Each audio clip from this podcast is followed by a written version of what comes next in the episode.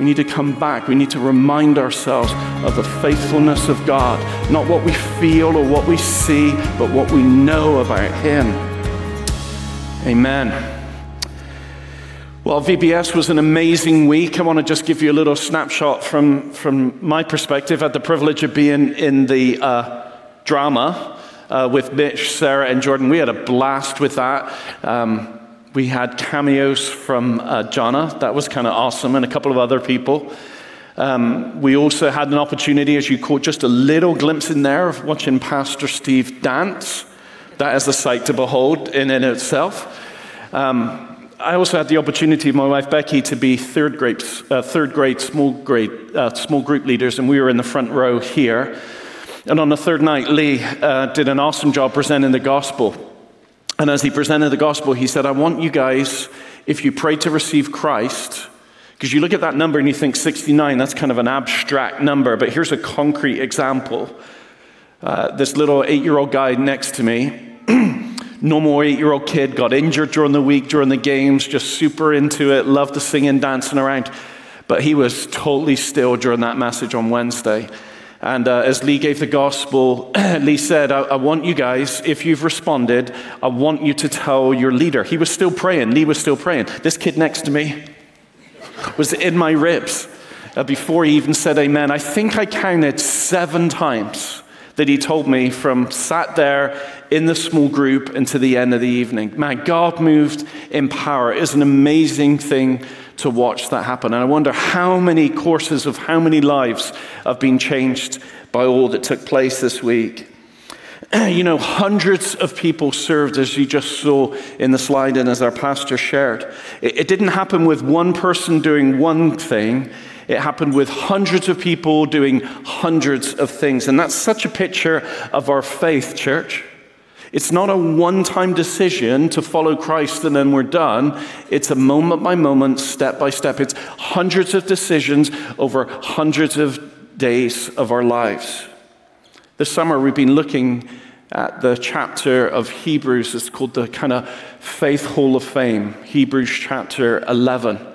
And our pastor started that series out with giving us a great definition for faith. Do you remember? Faith is hearing, faith is trusting, and faith is leaning. We continued that service with the Pastor Steve's message from Cain and Abel, faith to worship, how Cain brought a sacrifice and Abel brought a sacrifice. Do you remember that message?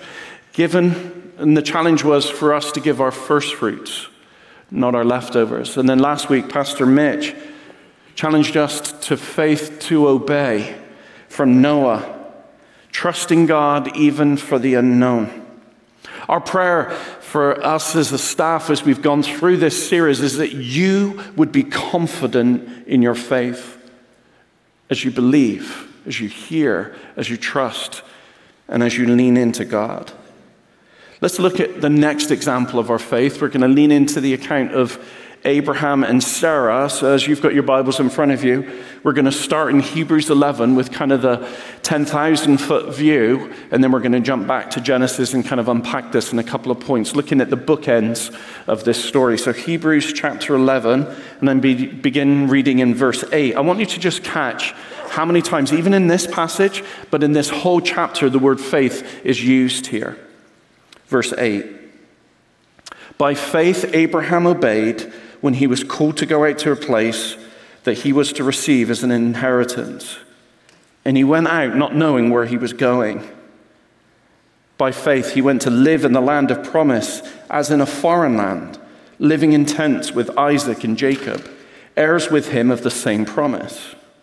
For he was looking forward to the city that has foundations, whose designer and builder is God.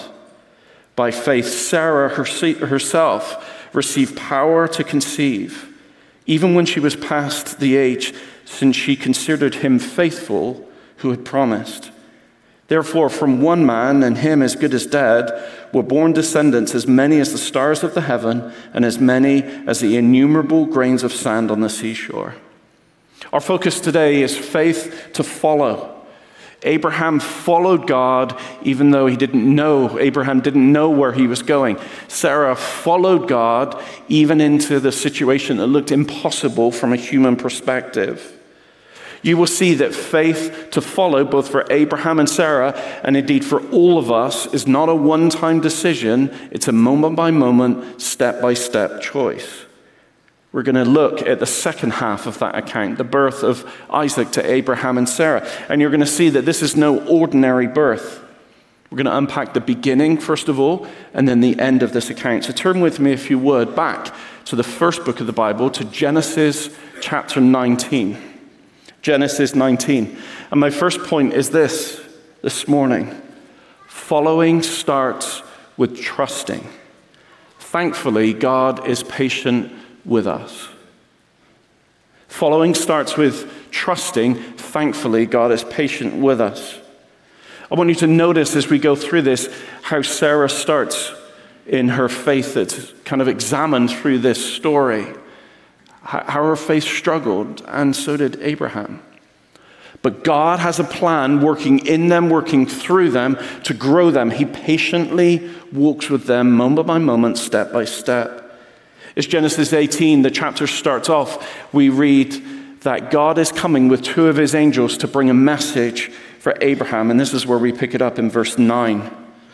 They, this is God and the two angels, said to Abraham, "Where is Sarah, your wife?" And he said, "She is in the tent." God is about to do this massive work in this couple's life. And it starts with simply getting their attention. You may look at this and think, well, that's kind of an unimportant detail, but there's something really, really important that we need to grab here. This story and your faith journey starts and ends with God. Our faith, our focus upon God is sometimes hindered, challenged, distracted by the things that are happening in our lives, the struggles that we've got, the perceptions that we have, the wrestling that we're working through. Our faith has an object, has an anchor, has a focus, and that's God. But for Abraham and Sarah, the temptation to look away from God was on their fertility issue. This is a deeply personal issue. Maybe you've gone through that. Maybe you know someone who's gone through that month after month after month after month. That was the temptation for Abraham and Sarah. I wonder if there's someone here today that's facing a temptation to get their eyes off of God and onto their situation, whatever that situation is for you. God has a powerful word for you here today to encourage you, to invite you to look afresh to him. Look at verse 10. Then the Lord said, "I will surely return to you about this time next year, and Sarah, your wife, will have a son." And Sarah was listening at the tent door behind him. God spoke a promise to Abraham and Sarah. They would be blessed with a child within this next year. I'm so glad that we have these accounts in Hebrews chapter 11. You may be reading through this and think, well, this is like the faith hall of fame. These are the superstars. You know what? They're not. They're just like you and me. In fact, they're just like you and me. We have awesome days where we're trusting God, where we're worshiping him, and then there's days we respond like we don't even know him. That was just the case for Abraham and Sarah. But I'm so grateful for this. God does extraordinary things through ordinary people. Hands up if you're an ordinary person here today. Okay, some of you are less honest than the 9 o'clock this morning, so congratulations on your extraordinariness. I hope you can celebrate that with yourself today. Just kidding. I am very average, very normal. Above average in looks, although my wife tells me that, but very average in every other way. This is like Abraham and Sarah. They're normal people like you and me. They have things that they're wrestling with, things that they're struggling with. At first glance, this doesn't seem like to be that big a deal. Here's this couple in the Bible that are promised a child. That's happened many, many times before. But the next verse blows this story up with massively different kind of plot twists. Look at verse 11. Now, Abraham and Sarah were old. They were advanced in years, and the way of women had ceased to be with Sarah. I love how careful Scripture is. I love how caring Scripture is, but also love how deep Scripture is here. God could have just simply said Abraham and Sarah were older, but he didn't. He unpacked this in three different ways within this verse. The first is this, that they were old. That's charming, isn't it? You're old. I think I felt old this week during VBS, but the kids were like bouncing off the ceiling. One of the fun things that I found out is that I was under the impression that there's only one way to sit in these seats. Watching the kids this week, I find there's actually 8 different ways to sit in those seats. And I'm like, air conditioning, sat down, and they're bouncing off the ceiling, right? Abraham and Sarah were old. Had the opportunity before I came on staff here, I worked with a church planting organization that helped church planters all over the world. And I also did construction part-time. And one of our jobs was to remodel this house. And we took this aged boards that were decades old. And I refinished those, I repurposed those, and we have an accent wall in our kitchen. That is the word here. It's seasoned. It's old. Second phrase here is advanced in years. This literally means the physical repercussions of aging have taken place, like gray hair or no hair that's there, right? All of your muscles, like mine, used to be out here. Now they're all congregating in one place together, right? Old, advanced in years, and then thirdly, the way of women had ceased to be with Sarah. She'd been unable to have children all through her natural cycles, and now that time had passed. In the previous chapter, we read in Genesis 17:17 that Abraham was 100 years old when he received this promise. We would conclude then that Sarah was at least 90 to 100 years old. I wanted to just give a little bit of a context because that might be a bit abstract for you this morning. I want to show a picture of my grandparents. This is Lionel and Joan Dubbridge. They're having an awesome day today because they're with Jesus, and they've been with him for quite a while. If they were still alive, they'd be about Abraham and Sarah's age. They have 3 children, the oldest of which is my mum, Joy. Joy had 4 children. She probably wished that she would have stopped at 2, but I was the third of those 4 children. My wife and I, Becky, also have 4 children. Our oldest son, Luke, has our most gorgeous granddaughter to us, Ivy. I can show you pictures afterwards if you'd like. So within this couple, there are 5 generations. That's not unusual. That's pretty typical. Could you imagine walking into the scene with Lionel and Joan holding a baby, and then they told you it was theirs? You would think that makes no sense. As you read through this account, you're going to see the wider content that we don't really have much time for today. But I want you to see, if you're thinking that the characters in Hebrews 11 are faith superstars, they're not. They're very ordinary people, just like you and me. Our faith journey is sometimes 2 steps forward, 4 back. Can I get an amen to that? Doesn't it seem like we're struggling, like we have these victories in our relationship with God, and we feel like we've kind of crossed the level only to fall back again and think, why do we doubt? Why do we fall into temptation? Why do we get discouraged? Just like us, their journey of faith was not 100 miles an hour. It wasn't full on with no problems. It was a very bumpy road. Here's a quick snapshot, 3 vignettes over the next few chapters. You remember you just read in your Bibles that Sarah was in the tent behind Abraham as he received this news. Do you know what she did? She laughed. And it wasn't like a, oh, that's amazing. It was a, you've got to be kidding me. It was a scoffing laugh. And then when she was confronted about that, she lied and said, I didn't laugh, as if God didn't know. You think, well, that's Sarah, Abraham. You know what, just a little bit later on, Abraham, fearing for his own life, not trusting in God, lies and says, Sarah's my sister, putting her in jeopardy as well as himself. But church, God is patient. God is kind. Faith to follow starts and ends with God, not our situations, not our perceptions, not even our strengths and our weaknesses. Do you have faith to follow a God who is able to do extraordinary things? Let me share one of my own faith, amazing God stories. A few years ago, we helped start a church in northern Colorado, and it's a beautiful place to live. Incredible beauty, really, really expensive. In fact, when we got there, we realized quickly that house prices were twice what they were in central Illinois. We had raised support, we had sold our house. The prospect of buying a house while living on support, listen, it was impossible. We couldn't go back to the people that we'd already asked to pray about supporting us. They'd been so generous. We'd raised money to start the church, raised money to live for 2 years. God had been so gracious in that. And we needed a miracle, nothing short of a miracle, to be able to get to a down payment that would make a mortgage manageable for us.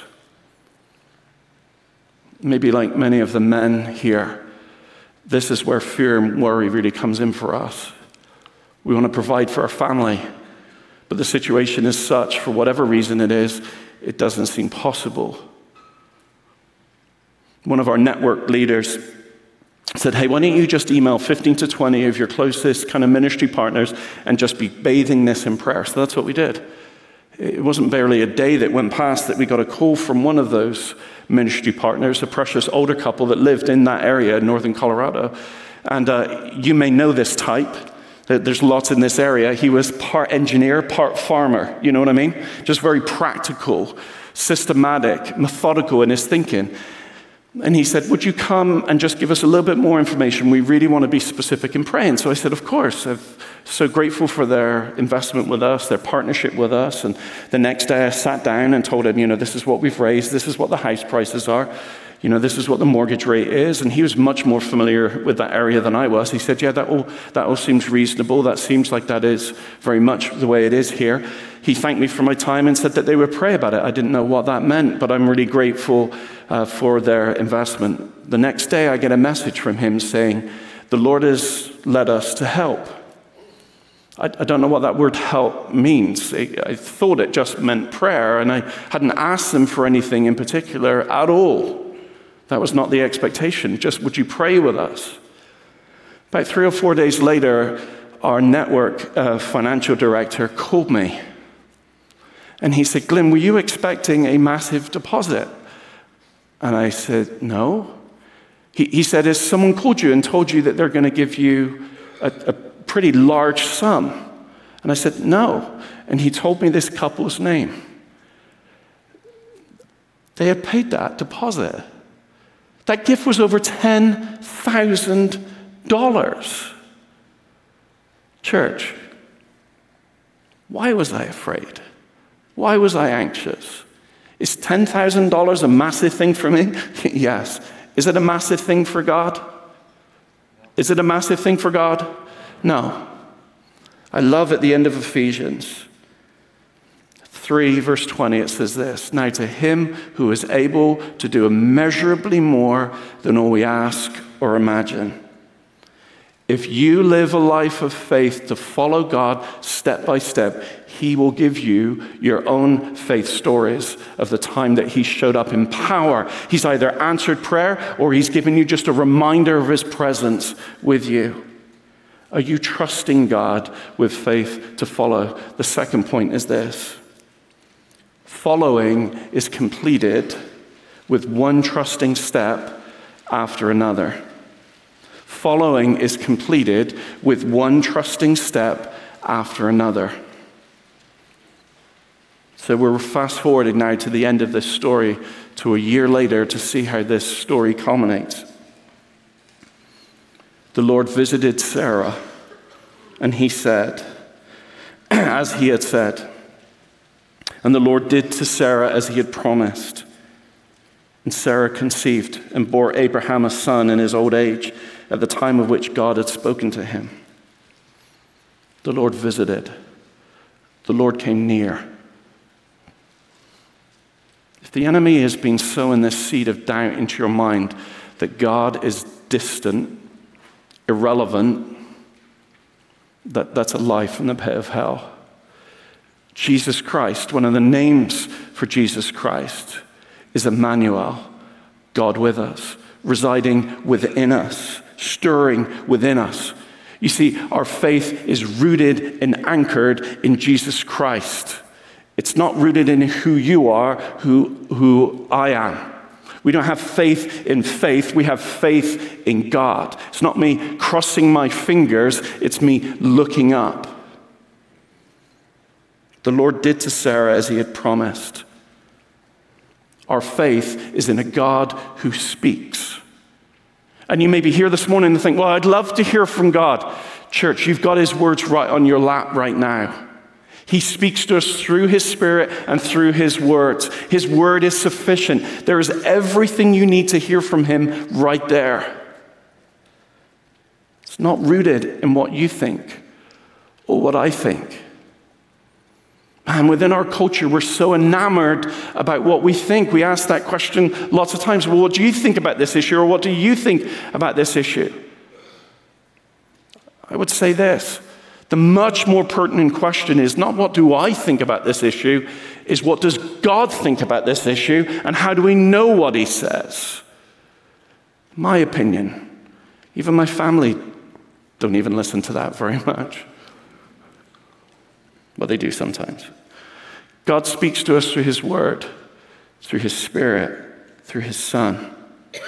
And she bore a son at the advanced seasoned age that she was. I love 2 Corinthians chapter 1, verse 20. It says, "For all the promises of God are yes in Jesus." Everyone say, miracle. Miracle. Miracle. This is a miracle. Humanly speaking, this is impossible. She was old, she was advanced in years, she had gone through her regular cycles and not being able to conceive naturally. Now she was really advanced in age. I did a little research on the ever-reliable internet this week. Found a source, the Guinness Book of Records, that the oldest person that's been kind of tested and evaluated to be a legitimate story was a lady in China. No artificial means, given birth to a child naturally. She was 66 years old. Anybody that's 66 that would like to give birth here today? Doesn't that make you want to just groan? I'm only 54, and like Tim said, at the end of this week, 66 years old, but she's nearly 30 years younger than Sarah was in this account. Look at verse 3. Abraham called the name of his son who was born to him, who Sarah born to him, Isaac. And the Lord circumcised his son when he was 8 days old, as God had commanded him. Verse 5, Abraham was 100 years old when his son Isaac was born to him. Abraham named his son Isaac. This means one who laughs. One who rejoices. You see, this son was a reminder to Abraham and Sarah and everybody that knew them of the power of God. That God is able to do the impossible. He's able to do extraordinary things with ordinary people. It reminded them of the promises of God. That when God says in his word, that will come true. That will be fulfilled. It reminded them of the faithfulness of God. And when we're struggling, when we're discouraged, when we're struggling, when we're suffering, we need to come back. We need to remind ourselves of the faithfulness of God, not what we feel or what we see, but what we know about him. Abraham was promised a child right back in Genesis chapter 12. You know, he was 75 years old. 25 years he had waited for that promise to be fulfilled. Have you been praying about something for 25 years? And being patient as we wait on God, boy, that's an examination of our faith. It's so easy for us to get consumed with our situations and not keep our focus upon God and worshiping him. Faith is a moment-by-moment, step-by-step decision. Look at how the story culminates. And Sarah said, God has made laughter for me. Everyone who hears will laugh over me. And she said, who would have said to Abraham and Sarah that they would nurse children? Yet I have borne him a son in my old age. Sarah's worship was a testimony to the power, the faithfulness of Almighty God. She had moved from laughing about the prospect of having a child, scoffing, to her laughter being redeemed. And now her laughter is worship. God, thank you for this child, and praising his name. Trust God, step by step, moment by moment. I want you to think about faith to follow as we start to close here this morning. Claude Monet is a French impressionistic painter. He was born in France in 1840. I want you to understand that I know really very little about art. The extent of my art would be, that's nice, I don't get that, right?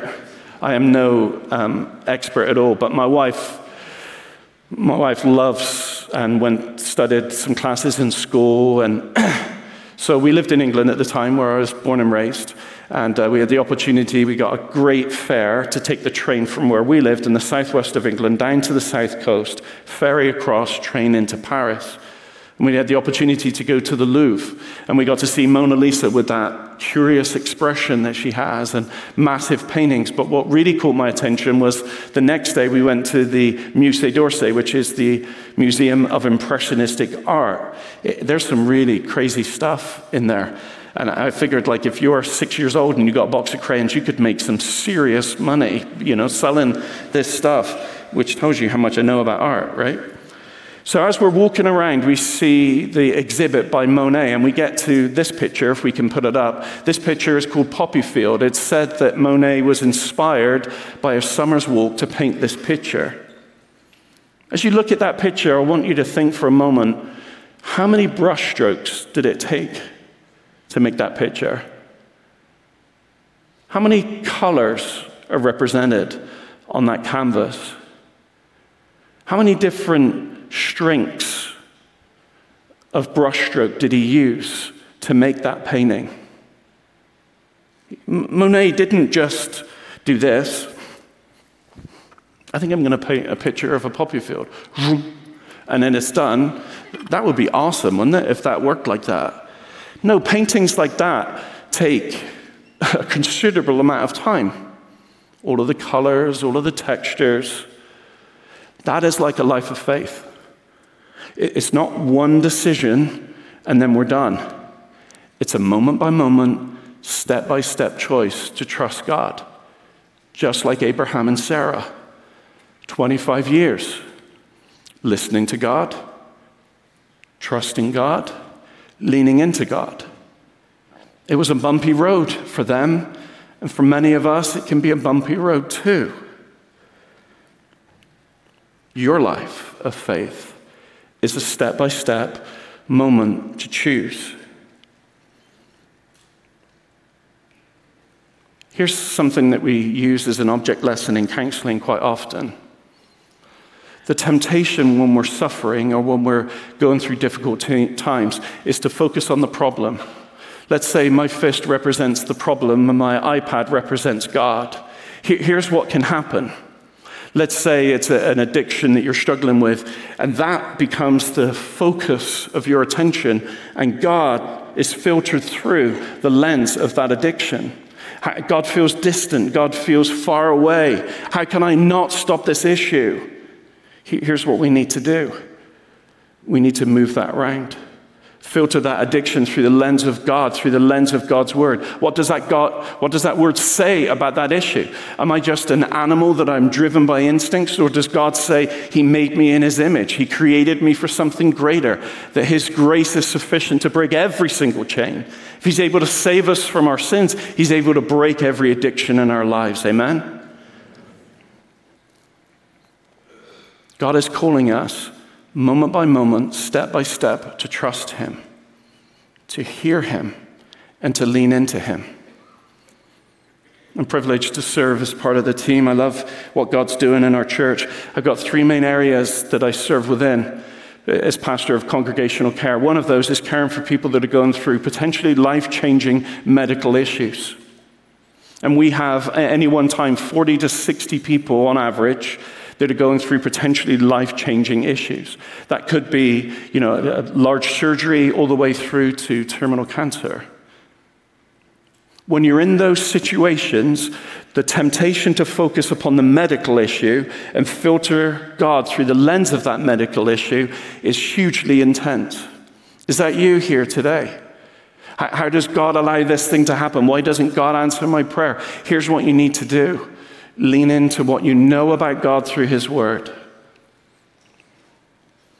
Maybe it's not a medical issue. The second area I help involved with a team of counselors. I'm so grateful that we've got some incredibly gifted, highly trained counselors that are able to step into helping, encouraging, come alongside.